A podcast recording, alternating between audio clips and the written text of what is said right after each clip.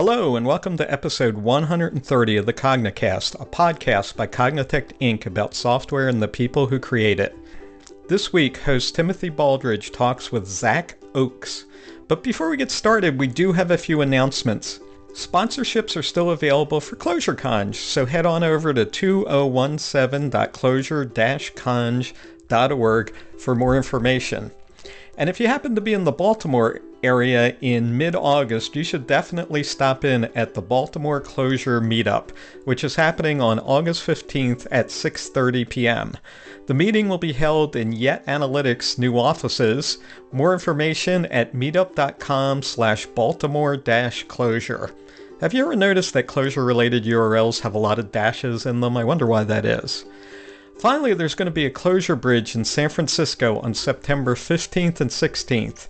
In case you don't know, Clojure Bridge is an organization dedicated to increasing diversity within the programming community by offering free, beginner-friendly Clojure programming workshops to people from underrepresented groups. So check out clojurebridge.org/events for all the details. If you have a Clojure related event you'd like us to mention, please drop us a line at podcast at cognitect.com. So that's about it. So on to Timothy and Zach and episode 130 of the Cognicast.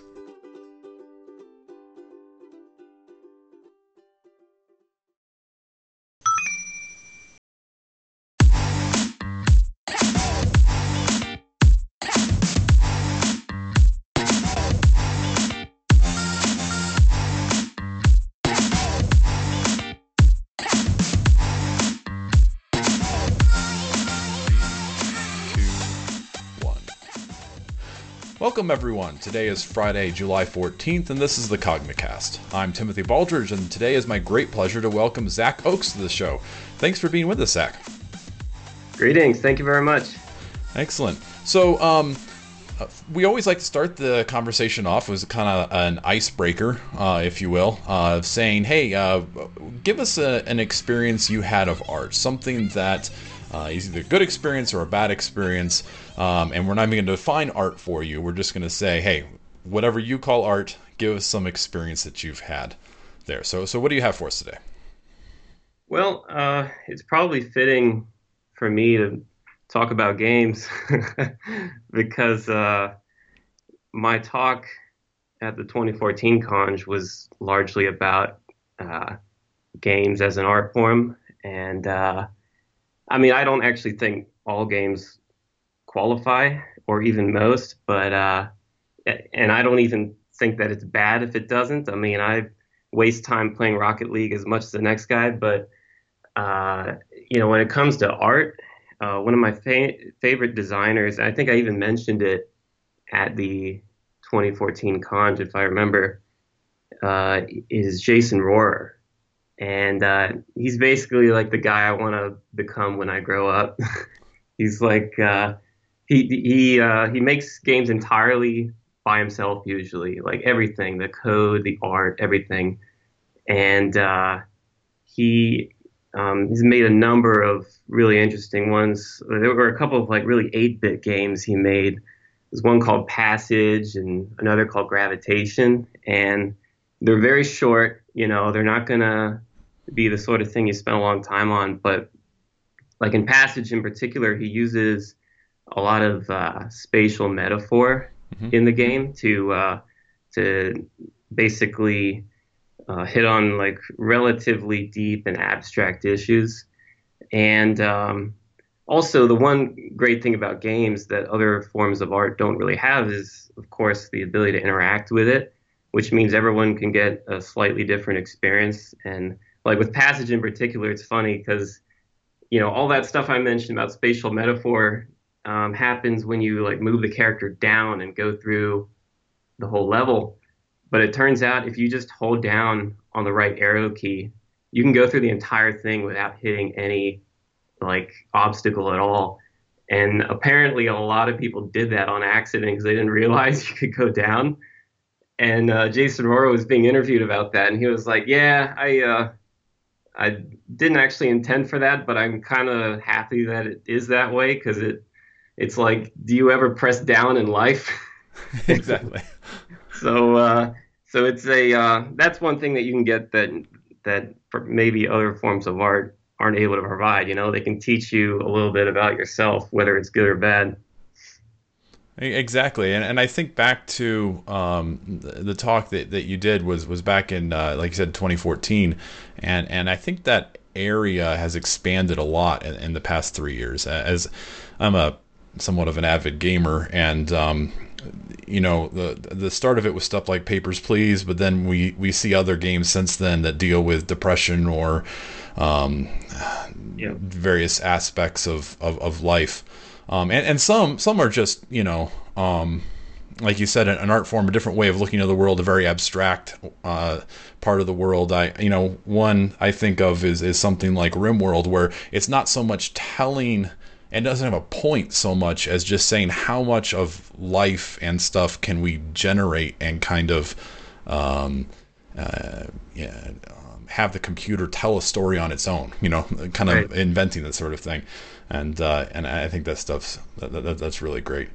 Um, and you're right though. Uh, you brought this out in your talk that that games are kind of shifting in the indie space more away from um, well, if you can't compete on the graphics level, which you can't, uh, one guy can't, at least one person, one programmer, then um, you, you got to kind of compete on the story or, or a different level of it as well. Yeah, exactly. Excellent. All right, excellent. So, um, from looking at uh, some of your work and stuff in preparation for the talk today, I noticed you've, you've done a lot of work with, um, say, beginner programmers um, and and games and kind of this indie game uh, world. So I thought we'll start uh, probably on one of the um, more well known of your projects, and that's Nightcode. So, um, what what is Nightcode first of all, for those of our listeners who are unfamiliar with it? It's uh, it's an IDE um, focused specifically on Clojure. It's written in Clojure completely. It uh, originally was a Swing app actually, and uh, now it's Java FX. So I did a pretty big rewrite, but uh, yeah, it's it's definitely focused on beginners, uh, and so it's not really competing with uh, Cider or Cursive or anything like that and uh, and, and, really the the goal is to uh, improve the first run experience. You know, like it builds a, in a copy of Leiningen and Boot. Actually, it has both. Wow. So you don't even need to have them installed in your system. Um, you still do need the JDK or or some Java runtime installed, but that's only um, you know to, when it actually shells out and tries to compile and run your code, but but the actual IDE itself uh, has everything else built in. Excellent, excellent. And, and so, what, was that your main goal when starting with the the IDE? Was to kind of uh, lower the barrier of entry to, to Clojure? Yeah, I um, at the time uh, the circumstance was that I was living in Pittsburgh and I was uh, I was unemployed, mostly on purpose. And uh, to make side money, I went on Craigslist and I would advertise like free programming lessons. Um, I didn't even specify what language. And most of my students were like uh, college students who just needed me to help them with their Java homework. Mm-hmm. Um, but I also got a lot of other people, like parents who wanted me to teach their kids and stuff like that. And when, in, in cases where I had some freedom to just teach what I wanted, I was tempted to teach with Clojure, but back then, this was like 2013. Yes. The, yeah, the tooling space was not like it is today. Um, you know, there wasn't a whole lot out there. I mean, there was Emacs and there was Vim, um, but I don't even know if Cursive was out yet. No, no, it wasn't. Yeah. Yeah. So uh, it, actually the best option that I came across, and some of the the other Clojure old timers out there will remember this little project called clooj. Oh, yes. Yes. And uh, it was, I loved it. I mean, it was, I love that it was just a jar file. Like you just download this jar file on any computer you want, and then just like double click it, and all of a sudden this uh, this swing window appears, and uh, it was written in Clojure and uh, you know obviously use Java Swing, and it was just it, you know nothing complicated. It was a uh, project tree, and then a little text editor, and it had you know built-in Clojure syntax highlighting and a few other things. Um, I loved it. The, the only downside is that I still had to go to the terminal to actually run a project. There was no integration with Leiningen. Mm-hmm. And so my initial goal was just to take clooj and then find a way to, to somehow build Leiningen into it. And it actually was not as hard as it sounds. I mean, this is true of most Clojure projects. You can just use it as a library if you want. I mean, right. you could just run various uh, of, of, its internal functions directly if you want. And uh, the hardest part for me was just figuring out how to pipe the output into like a swing pane, so so you could uh, actually see the build output. Um, but I got that done, and you know, eventually I started coming up with other things to change, and so I, I gave it a new name. But uh, you know, that's how Nightcode started. It was just I wanted clooj with some other stuff added in, and the goal was like for an absolute beginner, maybe it would be nice to avoid having to fire up the terminal or cmd.exe or whatever, and just focus on that one single window. Well, that's great. Yeah, and it's it's it's true. Back then was a was a different era. I like to. Um, I, I remember somewhat fondly now back to a, a mailing post um, back in I think it was 2010 last time I looked it up, and and uh, I was ranting about how horrible it was trying to get started with OpenGL and Clojure, and, and David Nolen responded. It was quite nice, more more nice than I was, but uh, yeah, and it was stuff like clooj and that sort of thing back then that uh, kind of. Um, got us by, but but even back then, you know, Windows support wasn't as good as it was uh, is today. Um, and from what I understand, Nightcode uh, runs now on on multiple platforms, right? Yep. Yeah. I mean, see, this is one thing that changed a little bit. Um, back when Nightcode was just a Swing app, I only had a jar file. So yeah, you could run it on anything, um, including Windows. Um, but when I rewrote it to use Java FX, one of the advantages of it is, uh, I mean, you could just distribute it as a jar file, but Java FX also has this tool called Java Packager. Mm that will actually let you create uh, native packaging for each platform. So um, now I also have an exe installer and you know a DMG file, which Mac users would expect, and so on. So um, it's a little bit of a better experience, I think. Well, that's great, and yeah, I mean it's it's it's it's the truth that you know, I, I, look back at when I started learning C sharp or whatever, and, and, it's really hard to beat. You know, go to window, go to Microsoft site, download, you know, whatever educational version I forget what it's called now of Visual Studio, and you're off running. No, nothing else, uh, really. So, um, yeah. yeah. these sort of all-in-one things are, are really great for lowering the barrier of entry. And and I think, um, if I remember correctly, Clojure Bridge uh, uses Nightcode for exactly that reason. It's it's you know. Uh, it maybe isn't doesn't have all the bells and whistles a power user would want but you know when you're trying to teach someone to code it's more about getting off the ground running first of all. Yeah so. no they've, they've been good. They found plenty of bugs for me. Excellent. Excellent which is uh, always useful yeah. So so you you mentioned though the the change from swing to java fx and i mean it's uh, what really was the biggest driver for for that change uh, a few things. Um, number one, of course, you know, Swing is uh, is an older UI framework, and anyone who's used it knows that you know when you make something with Swing, it looks and feels like it's 20 years out of date. right. Where uh, Java FX only looks 10 years out of date, so it's an improvement. Right. um, you know, I mean. Uh, one of the biggest things actually was um, on Swing, I was using actually the same text editor component that clooj was using. It's this uh, big Java project called RSyntaxTextArea.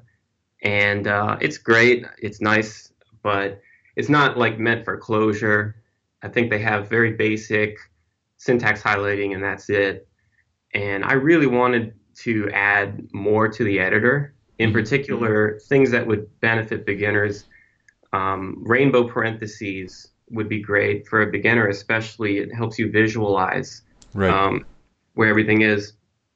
And I wanted to create an Insta REPL, all this stuff. And um, looking at that massive Java code base, I knew it would be pretty difficult. And uh, so, you know, I just coasted for a couple years and, and didn't do much with it. But actually, around that time, I started working on a browser based editor called Paren Soup, which I didn't even really uh, intend to use with Nightcode at all. Um, it's a, just a little editor I wrote in ClojureScript that has all of those features I just mentioned. It's got rainbow parentheses. It's it even like highlights the particular form you're in with your cursor Hmm, nice. with the same color as the the parens, and um, you know for a beginner especially, just being able to visualize the structure of the code that way is really helpful. And uh, I could not use it in Nightcode at the time because it was a Swing app, and Swing can't just load arbitrary web content, but uh, but JavaFX can because it has a WebView co- uh, component and you know it's not the, the fastest thing in the world but it's a fairly modern copy of webkit um, on every platform. And this is something people seem to overlook. Like i know it's pretty popular these days to use um, electron. Right. if you want to make thick client apps and nothing wrong with that at all but um, the cool thing about javafx is you can still have that java runtime. You could still use all those things that i was using in the old Nightcode like the, the file api i didn't have to change any of that but i could just display this little web view and load up Paren Soup. And so so the current Nightcode is like a hybrid app in that way. Like the uh, the editor component is a little web view and the rest of it is just you know native or quote unquote native java fx controls. And and they can communicate together. So you can run you know something in the web view from the jvm side and vice versa which is a pretty awesome uh, power to have like you can just uh, offload all the, the really hardcore processing to the JVM side if you want, and then just send the result back. There's all kinds of crazy stuff you can do. So, so that was probably the main reason I switched to JavaFX was was just getting all those features into the editor. That's that's fantastic, and now I want to go look into that because I've done some work with JavaFX, and I I never even thought of of uh, approaching a problem that way. But there are you know things like text layout and and you know kind of general text flow around images and that sort of thing. You know the the uh, JavaFX isn't the best at. Um, and you know a web a web view would really work. So I assume then that they've made some sort of extensions to the the JavaScript side of things to allow it to. I mean, is it like a message passing type system between it and JavaFX, or can you actually call methods between the two? Or Yeah, well, what what you do is you just create a little object. Um, I think it's just it's just like a bridge object, I guess is what it, they call it. And uh, in my case, I think I just used, uh, you know, it might have been like def type or def protocol. I have to look at the code again because it's been a while. But it's just a little object, and then you can just create whatever methods you want on it, and it will actually be exposed in uh, in the JavaScript side. oh wow, Um, and of course, it, it, it could be dangerous if you're uh, if you're loading arbitrary, you know, content from the outer web. So you do have to be careful about that. But um, but it's it's not that hard actually. The only uh, problem I ran into, unfortunately, is uh, that little bridge object. Um, you know, after after some update, I forget which update it was. It was being garbage collected oh because I wasn't actually holding on to any reference to it because I didn't need to. And uh, for, for a long time, it, it was fine, but there was some update that happened, and the object was actually just like disappearing. It took me so long to figure this out. Like the, effect was basically that the communication between the web view and the JVM side would just suddenly stop. So like I couldn't hit save. I couldn't do all those things that rely on it, and and it was impossible to debug because there was no stack trace or anything. So I literally just had to sit there on my couch one day and think like, why would this work for 30 seconds or whatever and then stop working? And finally, I thought, well, maybe it's being garbage collected. So I held on to a reference, and that fixed it finally. so um, that's that. All is just meant to say that uh, you know there. The one downside, perhaps, to Java FX is you. There will be some likelihood that you'll run into some weird issues that you have to rely on Oracle to fix, or you know, it might be hard to debug. Um, and that was certainly the case with me. But overall, I really love the uh, the fact that I can do both because I, I could basically keep all of that back end code I wrote for the original Nightcode. I didn't have to change all that to use whatever Node API Electron makes you use. So that right. was a nice thing. Oh, excellent. Um, so um, it looks like Nightcode also supports uh, Parinfer as well. I may, maybe I don't know about uh, either, but uh, how do those integrate into this? In fact, I, don't really know a whole lot much, that much about uh, Parinfer. So, um, first of all, can you tell us a little bit about that? Yeah. Well, the um, the original version of Nightcode had a very basic version of ParEdit that you know, it, it only supported like the three or four main commands. And even then, I was not a big fan because I, I wanted this to be for beginners. And, uh, you know, learning keyboard commands is never very beginner friendly. And I even, in the old version I could, I had this little button that would bring up a little pane that gave you um, a little list of the commands which you know wasn't a whole lot of help. But um, but the alternative was also bad. I mean, I've taught programming to so many people, and you know, the, with with a Lisp, having to manage the parentheses yourself uh, can get very painful, especially when you start cutting and pasting things everywhere. Yes. Um, and uh, and so it's like pick your poison: unmatched delimiter errors, or uh, scratching your head trying to figure out why ParEdit won't let you delete this, or you know what, what's the command to do such and such, and uh, so you know that that was a situation for a long time, and uh, ParInfer came out. Uh, it's an editing mode that Shaun Lebron created, and it, it essentially promises a third way here, which is that it gives you you know, not all of the power part of it, but a lot of the functionality of it. It, it keeps all your parens balanced, but it does so without requiring any keyboard shortcuts. So everything is just inferred based on indentation, which makes sense anyway, because, uh, you know, we, we want to keep our, our indentation correct no matter what. So um, in a sense, it, it sort of turned Lisp into an indentation based language uh, which essentially means it's just as easy to edit as Python. And uh, and so of course I jumped on it, and uh, and and have it's actually the only editing mode in Nightcode right now. Um, that's not to say there aren't um, you know some controversy about that. I mean I've had people tell me that it's actually um, confusing and difficult. Right now I'm just not really sure if it's because they are used to other things like ParEdit, or you know if this is something that is also just inherently difficult. There are some edge cases that are that are certainly strange, but uh, actually Shaun Lebron uh, has been working on um, a new version of ParInfer. I think it's he just released it like ParInfer 3.0 that uh, fixes a lot of the weird edge cases. So I'm going to integrate it into uh, into Nightcode pretty soon. But yeah, he's on he's on Slack on that uh, whatever that is, Clojurians. Yes. And he, there's a channel on there, ParInfer. So like, if anyone wants to um, talk to him about it, you can go on there. And I think it's just it's the future, at least for beginners learning a Lisp. uh, I don't see anything that comes close, frankly. So, and I and I use it myself too, but that's probably because I'm still a beginner at heart.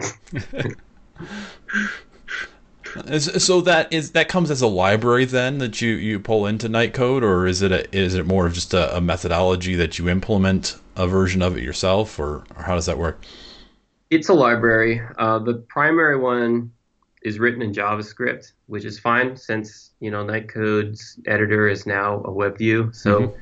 It's literally just a thing that I pipe uh, the the file through as you're typing, and um, and it's quite fast. Although Nightcode's editor is not very fast, but that's for other reasons. That's uh, you know related to um, the fact that I'm using Tools Reader to parse it. But Parinfer itself, yeah, it's just a library uh, there's also actually a version um, for the JVM that Colin, Colin Fleming uh, is maintaining, and it's just a direct port from the JavaScript to Kotlin, I think, and uh, and of course he needed it for cursive. Right. So um, so there's that option as well. Oh, excellent.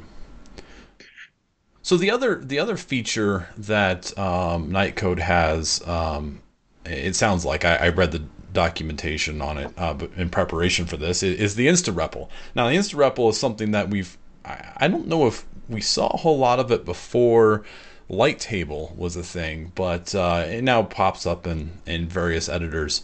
Um, uh, but so Nightcode has InstaREPL, first of all, right? Mm-hmm. And, yep. and uh, for people who haven't used that, what what's the experience like there? It, uh, it, it basically shows the um, result of evaluating each top level form in your file right next to it. So in the case of, uh, of Nightcode, when you turn it on, a new column appears on the left-hand side of your file, and every top level form is evaluated right then and there, and the result is shown right next to it. And uh, you know this is mostly useful when you're uh, doing development and you know you've got a, a bunch of different uh, forms that you're messing around with and you want to see what happens when you change one and affects the rest of them. Uh, is really nice for that because uh, all of the evaluations are rerun every time you make an edit. So you can see how the changes flow through all of the the forms below them um, so it's it, for me, it was just like another feature I really wanted that helped a beginner to visualize the code. Um, you know, it's not uh, perfect um, because right now in Nightcode it only supports um, Clojure core. Well, basically just Clojure. So if you're using any third-party libraries, uh, it won't be able to uh, to evaluate those. Um, when, we get into Nightlight later, that actually is fixed in Nightlight because of the design. But uh, but in Nightcode in particular, it does have that limitation. But even then, it can be quite useful in like uh, a workshop environment. You know, a lot of Clojure Bridge classes used uh, Lighttable back in the day, and I think I think that may have been one of the reasons why. Like they found the InstaREPL to be a really nice way to visualize the code. Absolutely, yeah. I think I think it's really easy, uh, real n- nice for that to kind of see, um, uh, and like you said, being able to change a form higher up in the file and see all the changes propagate through the rest of the code is is uh, a nice feature to have. Really nice. Yeah. Um, so uh, on that subject, Nightlight was actually the next thing I had uh, on the list here to talk about. So um, uh, first of all, what is Nightlight? It's yet another editor. um, and at, actually, I, at ClojureD, um, I gave a talk this year in February, and uh, I relayed the story about what happened. But basically, uh, um, I was living in Charleston, South Carolina at the time, and was working on Nightcode, you know, like I do every year. And there were certain things that I never could implement. One of them was what I just mentioned, the InstaREPL didn't work with third party libraries because I'm actually running the evaluation inside of Nightcode. Mm. So of course Nightcode doesn't know anything about your libraries unless you know there's one inside of Nightcode just uh, you know um, by coincidence. Um, so that that it was kind of a toy InstaREPL. But the other thing, much bigger, is uh, I could never implement code completion in Nightcode. And uh, the reason why it was actually the exact same reason because uh, Nightcode doesn't know anything about your dependencies. You know, it, it doesn't uh, it doesn't do what Cursive or Cider uh, do. You know, Cursive has this incredible static analysis thing to go through all your third-party libraries and get all the information it needs.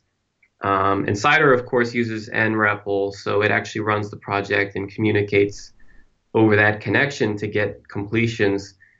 Both of those are great ideas, but you know, I'm one guy, and I'm not going to be able to re-implement either of those in uh, in Nightcode. It's just too much work. So I just kind of resigned myself in defeat about it. But I uh, that's actually where the idea of Nightlight came out because I started thinking like, why is that so hard to implement? And I I realized in both those cases it's because the editor is running in a separate process than your project. So of course, in order to get information about your project, what does it have to do? It either has to talk to the running version of your project, or like many Java and C Sharp IDEs, it has to do a lot of static analysis. And uh, so I thought to myself, well, what if the editor just ran in the same process? And it's not a totally new idea. I think Racket, uh, Dr. Racket, when you run code in it, um, my understanding is that it actually evaluates the Racket on the exact same Racket runtime that the editor is running in. Um, and, and, it's a very lispy thing, you know, like uh, we're we don't really have all the information until runtime, and we want to be able to modify uh, our project at runtime very easily. So, you know, having that close connection is pretty natural. So anyway, I, I, I thought about how I might implement it, and you know, I'm not gonna make it so there's some Java FX window that suddenly appears every time right. you run your project. Um, a more natural idea would be to to make a completely browser-based editor and just uh, spin up a little web server inside of your project that serves it up. So, um, you know, I was already part of the way there because I already had, you know, a web-based text editor, Paren Soup. So I just created a the rest of the UI, like the file tree and whatnot, using Reagent and uh, I, I, had myself basically a, a completely browser-based editor. And, uh, and, it, and, and the key here is it's packaged as a library. So it's not an application. You don't install it anywhere. You add it to your dev dependencies and you just run. You know, you put it, make it run on whatever port you want, and Nightlight will appear. And uh, and I also have plugins now. I have one for Leiningen, and then I have a, a boot task as well um, so it's even easier, like you know, like as far as using it.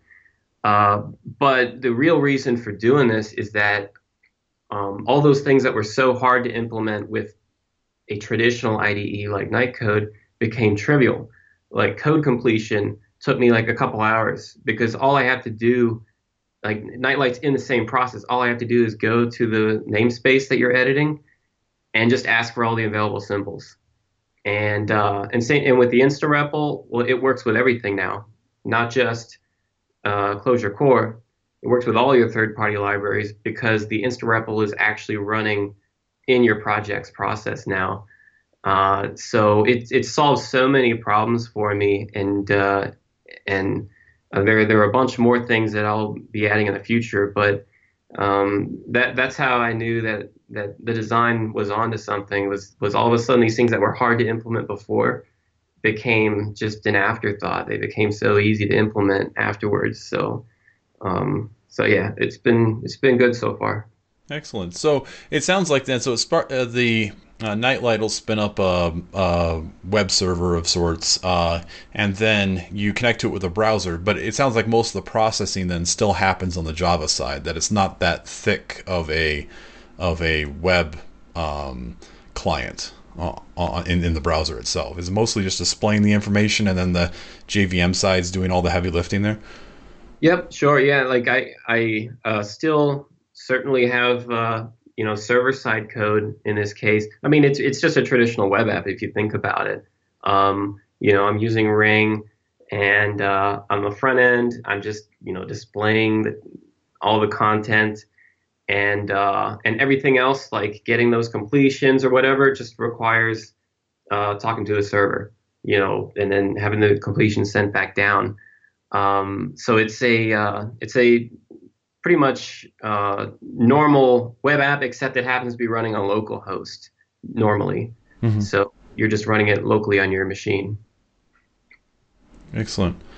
Um, so I guess the, the question I have then is is how does that work out better in the sense that uh, if you had a socket REPL or nREPL or something, um, which you know the, like you said the way Cider or well Cursive does static analysis, but I guess for Cider mm-hmm. too, you have that communication, right? You have a front end in, in one uh, place that's kind of communicating over a network to the, the back end place. It sounds like that's that's kind of the same model, um, but it yep. also sounds like you've you can leverage the JVM a bit more in this case.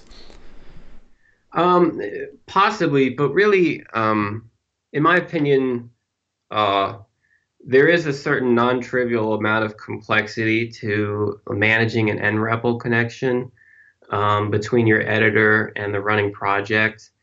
And, uh, and, and so having everything inside of the process directly um, felt like a, a pretty dramatic simplification. Now, right now, I haven't, you know, we haven't seen dividends yet. Like Nightlight is a, a pretty simplistic editor, and um, it, it's not gonna you know, give Cider a run for its money anytime soon. But um, it's a pretty solid foundation to start building pretty crazy features. One of them in particular I want to do um, is use Clojure Spec to um, give you that magical red underline that we all get with typical IDEs. Yes. Um, but but really don't normally have in the Clojure world. Well, with Nightlight, it's in the same process. I have all of the specs, or, or you know, potentially have all access to all the specs you've defined, and I can use a technique like uh, um, was it Aaron Rohner who, who Rohner who wrote uh, that uh, Spectre library, the thing that uses spec to statically analyze. Oh yes, code. yeah, I remember. Uh, we'll, we'll, put a link in the in the blog post with this uh, this uh, uh, podcast, but I'm, I'm I'm not sure who wrote it. I have heard of the library though. Yeah, it, uh, it and I haven't uh, started work on this, but I was thinking of maybe using that technique to to just add more richness to the editor. You know, like uh, like tell people, you know, this is this is not uh, the type that you're trying to pass into here, and of course it can be it, it can be a lot more sophisticated than a typical um, Java or C Sharp IDE because spec can uh, describe so much more than just basic type information.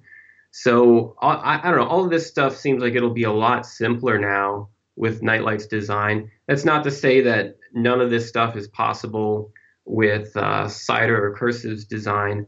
Um, but given that you know Nightlight is a ridiculously tiny project, with so few moving parts. Like it's it's uh, it's really nice uh, and easy to add features to it because mm-hmm. there's just no um, separation between the editor and your project at all. Not even an nREPL connection. There's no nREPL middleware you need to add right. somewhere.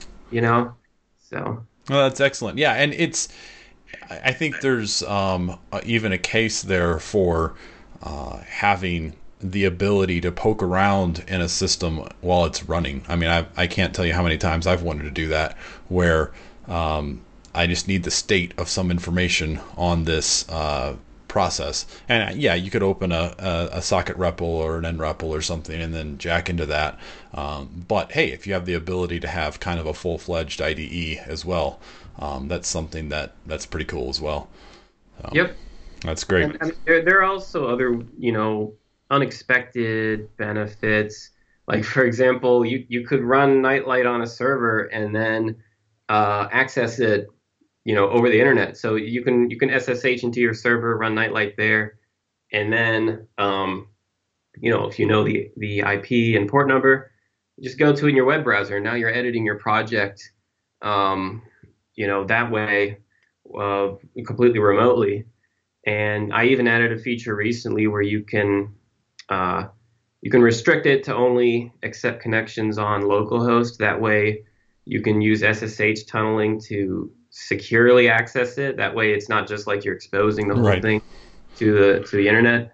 But that kind of thing, that's just a, like an unexpected benefit that I got uh, from the design, and and of course uh, that I guess could lead into the the uh, you know the other project I'm working on is uh, is basically an extension of this. It's uh, it's a hosted version of Nightlight uh, called nightcoders.net, and uh, it uh, it it basically is Nightlight running on my server with my build tools already installed on the server. So um, so you can develop projects uh, with nothing but a brow like you could develop projects with a Chromebook using it. There's Hmm. there's nothing that needs to run locally, and uh, and that that wasn't even particularly difficult to develop because Nightlight already existed. All I really had to do was uh, account obviously for the differences. You know, when you're when you're running it hosted, I need to have separate user accounts and all that stuff. But um, the majority of it was was already there. Um, I implemented it actually while I was on vacation in Mexico in in December. because I mean I won't get into details, but let's just say when you go to Mexico for the first time and you eat street food, let's just say uh, it can uh, it can lead to a situation where you are bedridden for a little while, and that's what happened to me. uh, my my poor American stomach was not able to deal with it, so um, so for like two weeks I was just sitting there in my Airbnb with nothing to do. So I cranked out nightcoders.net and it's been up ever since. Um, it, and that's what it is. It's just a hosted version of Nightlight. Oh, excellent. So, so when a user connects, you then spin up a new uh, JVM process in the back end, or you you've kind of actually sharded the JVM process some way. Well, the um, uh, the actual process running Nightlight is is um, it- this is where it gets a little bit different. Um, there's only one, okay, and it's it's uh, it's in, integrated into the web server.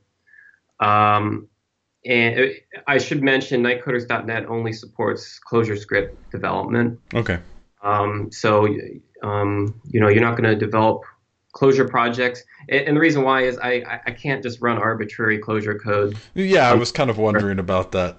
yeah. Yeah, that would be that would be difficult. Here's the interesting thing though. Um, uh, you can you can it's not just a toy. Like you can add any ClojureScript dependency you want, and it will build it. You Nice. know, so I'm running the the real ClojureScript compiler on my server, and that and that part is where it does create a separate process for each user um, when they when they want to build their project, um, and it's literally just a boot process that I that I launch and uh, point it to a particular directory on my server, and it will compile it and it will happily pull any dependencies. And yes, you can write Clojure macros uh, that work in ClojureScript. That part does work. So in a way, you can write Clojure. Um, and that was a security issue at first because you know if you write a Clojure macro, you can do anything you want. You can Right. launch missiles. Um, so I found a way to actually wrap it in the JVM sandboxing functionality Nice. using CloJail. So, um, so hopefully it's secure. But anyway, for the most part, it's just Clojure script development, and and that's exactly what I do. I actually launch a boot process, which if it sounds like it's very memory intensive, it is. Um, my server initially only, I think it had 32 gigs of RAM, and when it hit Hacker News, the entire server was swamped, um, and people were getting out of memory errors. So um, uh, I moved my server to another one. Now it's got, I think, 256 gigs of RAM, and uh, so it'll be good for a while at least. Oh, excellent. Uh, so, so yeah, we should definitely check out that, uh, everyone. And uh, it sounds like too that that even be a even better way to get people interested in Clojure is you know if if you can fire up a browser you can get moving yeah. on it. You don't have to download anything. So. Exactly. There was already a, a, workshop, I think, in maybe in Netherlands that used nightcoders.net, and I heard some good things from it. So, um, so yeah, I think it could be pretty good. Excellent. Well, we're a ways through our, our conversation here, and I want to make sure we get to another um, uh, set of libraries and tools you've been working on. So let's we'll make a little pivot here um, and uh, talk a little bit about Play CLJ and CLJS. They're, they're two separate libraries. Um, and uh, there's a talk you did back in uh, 2014 that kind of went over some of these, but uh, um, let's let's start there. What what's the idea behind these two libraries? Well, uh, PlayCLJ was my first one, and uh, it actually basically came out of the same situation that Nightcode did. Remember, like I, I made Nightcode because I was poor in Pittsburgh, and like I was uh, uh, giving programming lessons. Um, well, it turns out a lot of the kids wanted to learn how to make games. Surprise, surprise. And uh, um, at the time, I was a crypto nerd. You know, I didn't know anything about making games, um, but I was, you know, I wanted to get away from that past world anyway. So um, so I, I started just winging it, you know, like I, I started with libgdx, a uh, Java game framework, and I just taught, you know, how to make games with Java, which was nice, but, uh, you know, obviously tons of boilerplate and, and, and stuff that, you know, I would prefer not having to teach. So uh, it was pretty natural to try to make a Clojure wrapper for it. And that's what I did um, is pretty extensive. Like it covers a, a fairly large part of libgdx. Um, and it, and and then I started going further and further into this uh, little local optimum. Like I uh, I built an editor called Nightmod, which basically is like Nightcode and PlayCLJ combined together. It's like uh, it's like a game IDE. Hmm, nice. And my my idea was basically uh, completely eliminate the complexity of like project structure and running a separate process. Instead, I'm just going to have this IDE with a text editor and a, a little you know pane that shows the game, and everything runs in that one process. It's ultra simple, and um, you know you you never have to worry about like starting and stopping the game or something like that. You know, it's so interactive and that's actually what I delivered the talk with um, at the conj. I used Nightmod. Uh, so th- those t- two things were great for a while. Um, what happened, you know, the reason I moved to PlayCLJS, well, there are a couple reasons. Number one is that uh, honestly, PlayCLJ reflects a lot of the mistakes that you know an early Clojure programmer would make like prioritizing easy over simple. Um, I, uh, I, I, I tried so hard to make it easy early on that it's so restrictive. You know, like it's very easy to make a simple game, but when you want to start getting a more complex game, you start hitting barriers because I have like a very opinionated state management system that just doesn't scale very well to a larger game and so this this desire to make it easy ended up making it very not simple at all and uh, and so I I did have some regrets about that. Also, it's full of macros because an early Clojure programmer is like, oh my god, macros are amazing. Yes. And uh, and you you don't really realize the downside at the time. So th- those were some technical problems, and and it's not like I can fix those after the fact without totally rewriting it. Um, another thing is, frankly, like if you're if you're just trying to make indie games and and you're just uh, an aspiring game developer, you should start with the browser, in my opinion. Um, you know, I libgdx, Unity, these things are great, but if you just want to get as much feedback as possible early on, you should target the browser. Like like game jams, like Ludum Dare almost everyone makes web games because no one wants to download a jar file or an exe file to run your game. They want to click a link. And so, uh, and so I was like, okay, um, two very good reasons there to make a new library. So I, uh, I made PlayCLJS. That's what I'm focused on now. It's a ClojureScript game library. it's much smaller and simpler than PlayCLJ. There's no restrictedness about how you manage state. You can choose to do it however you wish. Um, and I don't know. I think it just reflects uh, my growth as a Clojure programmer in a way. So um, I'd, I'd, say I'm, I'm more focused on that now. And uh, in, in, fact, nightcoders.net has a template for it built in. That's like my own little version of open source vendor lock in there. Uh, and uh, so yeah, that, that's that's the summary, I guess.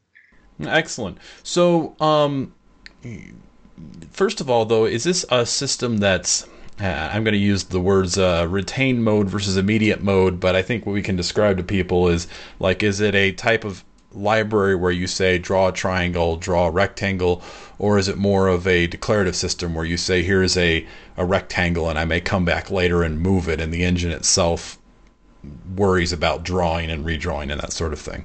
So it's like a DOM or more like a canvas.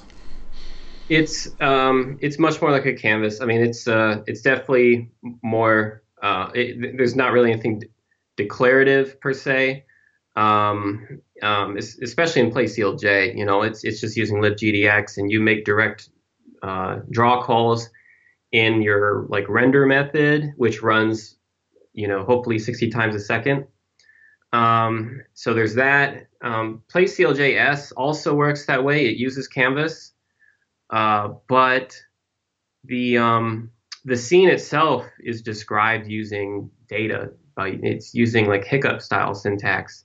So people who use reagent will find it a bit more familiar, but it's not declarative in the way that reagent is. You know, like you're not going to declare your scene and then just like modify data to uh, to move things around. I've experimented with that, and uh, I think that you know there are some attempts at that. Like I think even uh, um, some people have tried to mix React with Three.js to get that kind of declarative uh, feel, and there might be something to that. But right now, I just think it's too slow, honestly, uh, for for anything non-trivial.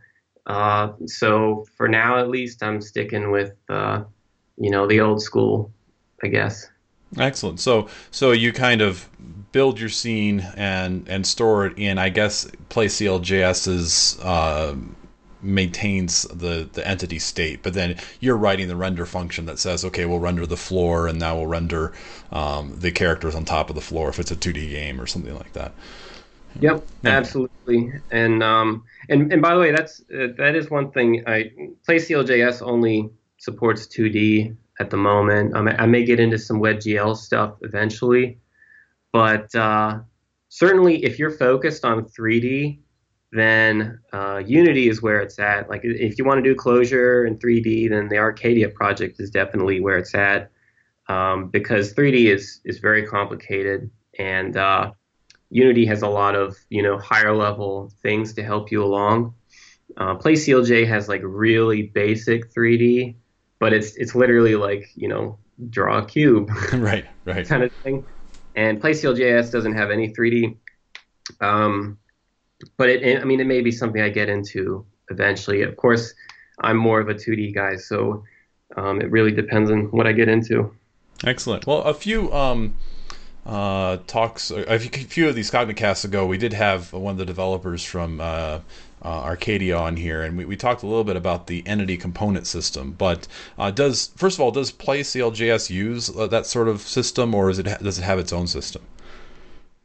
Um, there, there really isn't any state management system at all in PlayCLJS. So if you want to use an entity component system, um, you'll have to add that yourself.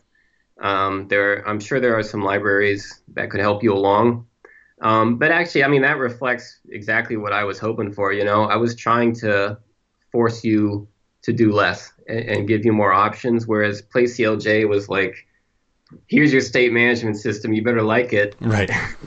and, uh, and, you know, I, I, I, there was, there is a certain, uh, beauty to how, you know, in PlayCLJ, it was literally just a vector of entities and you just kind of shoved it into your render function and and everything and it was all displayed but it was very inflexible. So my decision was just don't even include anything in. And if people want to use an ECS then they certainly can. Right, but but you know, even getting started, I I, I remember back to my um, pre-teen years building like a space wars game and in basic gw basic back in that day. And uh, you know yeah it was the same sort of thing. It's like i have an array for my the bullets on the screen and i have two ships and they are on these positions and that's all the state i need you know? Yeah. Yeah there's no reason to get too much more complicated for for just a, a beginning uh, sort of thing. Exactly. so, yeah excellent. Um let's see here. So uh, yeah, I had on the list here to ask how in your talk how you integrated PlayCLJ um, with the editor, and uh, we discussed that at, at Nightmod. Um, and so I guess is there something like that then for uh, PlayCLJS? Is there um, an IDE I can use that kind of have the two side by side? Um, not right now, but that is definitely something I'm trying to think about. Um, I mean like I said, you can you actually in a way nightcoders.net works that way uh, because if you create a PlayCLJS project on there, um, there's a little tab you'll see called ClojureScript REPL, and when you click on it, um, and you and you and you hit the start button, what will happen is in the top portion you'll get a REPL, and in the bottom portion I'm actually displaying an iframe that that that includes your game in it. Hmm, and nice. so you can uh, you can literally develop the game and go to that tab and see it and interact with it using a REPL. Um, and that's one thing I didn't mention about Nightlight as well is uh, is it it has this support for creating a ClojureScript REPL and and really ClojureScript REPLs I think have traditionally been quite difficult to set up. Um, but with Nightlight and Nightcoders.net, it's just it's almost automatic. You know, like it's all just uh, already included, and uh, um, and so that's probably the closest thing right now that I've built to Nightmod. Um, I definitely have ideas in the future about what I'd like to build, and my head is definitely still in this area of uh, developer tools for beginners and uh, and games. Um, the one thing I've been thinking about lately that is not fully formed in my mind, but you know, I was thinking the other day about um, how do I actually teach programming. Um, I, I, taught Java at a code school for four semesters, and uh, my opinion is the best way to teach any language early on is not in a text file or an IDE or an editor of any kind, it's a REPL. Mm. I think that's the absolute best way to start. And uh, of course, Java does not have a REPL. Um, so I did the next best thing. I spent the first week of each class, each semester, uh, with the Groovy console. And my students never opened a text file. They never opened IntelliJ yet all we did was just learn the, the basic semantics of the language. Groovy is close enough to Java that it was fine. And uh, you know, we just we we actually learned about data structures before we ever learned what the main method was, which is a little weird, but um, it just reflects the fact that I think that's for, much more fundamental to programming. And so I've been thinking about that. Like maybe what I really need to build is a tool that's more REPL centric and doesn't even have a text editor. It literally, you build whatever it is, a game, anything you want, entirely line by line, you know, in, in a more REPL like interface. And so that's where my head is at right now. That's what I want to build. Um, I don't really know the details yet, but I think there's something to that. Like, like the REPL is the best learning tool possible early on. It's so interactive and, uh, and you can your brain only has to process one line at a time, you know, and you see the intermediate results each time. So I just think it's significantly better for a beginner. Absolutely, you know, and it's, um, I mean, that's that's the way I I program even uh, professionally. There's a uh, the client I currently work with at the bottom of one of the test files, I have a comment section where I just have all sorts of snippets of code uh, because whenever I want to try something out, I keep thinking, okay, I can sit here and think about this forever, or I can sit down and just try it and see if it improves this code at all, you know? and because yeah, you're right. At some point, it's too much. Even it, for even for people who code all day, at some point it, it gets to the place where you can't keep it all in your head anymore, and kind of dealing with it in smaller chunks is is a big help. It, it took me so long to actually uh, get into a more REPL-based mindset because I came from C++ and Java, and uh, I didn't really use it that the REPL very much until recently, and it's just because I, I had to unlearn all those habits. Um, but you know, I, I, really think it's uh, it's something that you know everyone should work on. Maybe that's my end advice: to, uh, work on REPL uh, usage. Like it's hilarious. The clojure.zip source. I think it still has Rich's REPL scratchpad commented yes. out. Yes. I love that. Like that's like my favorite thing I've seen in uh, in any of the the source code in Clojure. I mean, that just goes to show. I mean, that's the uh, um, kind of mentality that's helpful when you're using this language. I think. Absolutely, yeah. Um, uh, and, and yeah, it's it's the same sort of thing. We test in the REPL, and then somehow we have to transfer it over to, to unit tests or something like that. I mean, there's there's uh, we need to do more in the REPL. That's for sure. So uh, yeah, as you as you alluded to, our our final question we have for every guest is, um, do you have some advice for us? So you're free to use that as your advice, or you could say something else as well. Reframe it, whatever you'd like. Yeah, I mean, I don't. I certainly don't have anything lofty to share. Um, my, uh, um, but it, since uh, since we're on the subject, um, my my advice to people is if you haven't checked out Boot yet, you really should. It took me a long time to even get to the point where I like started playing with it. But uh, at this point, every single project that I actively maintain has been converted to Boot. And I, I think you guys even had the folks behind Boot on. Yes, yes, we did a while back. Yeah. And uh, I mean, it's just amazing. Nothing against Leiningen, of course. We're spoiled for choices here as far as build tools.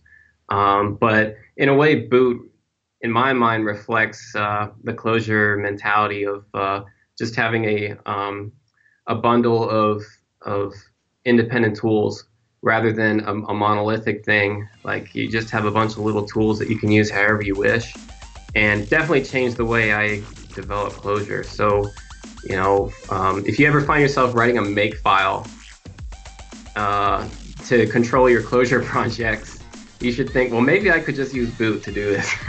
Absolutely. Absolutely. Excellent. And I think we'll wrap it up there for today. Uh, thanks so much for being with us uh, uh, on the Cognicast today. This is this time has flown by, um, and uh, I had a great time. So thank you. Absolutely, and thanks everyone for listening. This has been the Cognicast.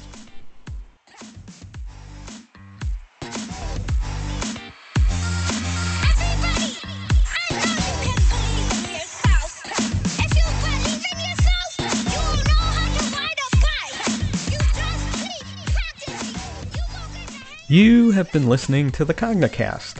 The Cognicast is brought to you by Cognitect. We are a team of thoughtful, experienced technologists. Our passion is helping organizations from the smallest startups to the Fortune 50 deploy technology effectively and humanely.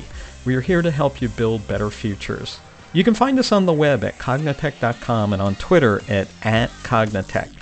You can subscribe to the Cognicast, listen to past episodes, and view cover art, show notes, and episode transcripts at our home on the web, cognitect.com slash cognicast. You can contact the show by tweeting at Cognicast or emailing us at podcast at cognitect.com. Our guest this week was Zach Oakes. You can find everything you've ever wanted to know about Zach at sekao.net. Our host today was Timothy Baldridge, who was at Tim Baldridge on Twitter. That's at T I M B A L D R I D G E. Episode cover art is by Michael Parenteau. Audio production is by Russ Olsen, Joe Smith, and Jarrett Binford. The Cognicast is produced by Kim Foster. Our theme music is Thumbs Up for Rock and Roll by Kill the Noise with Feed Me. I'm Russ Olsen. Thanks for listening.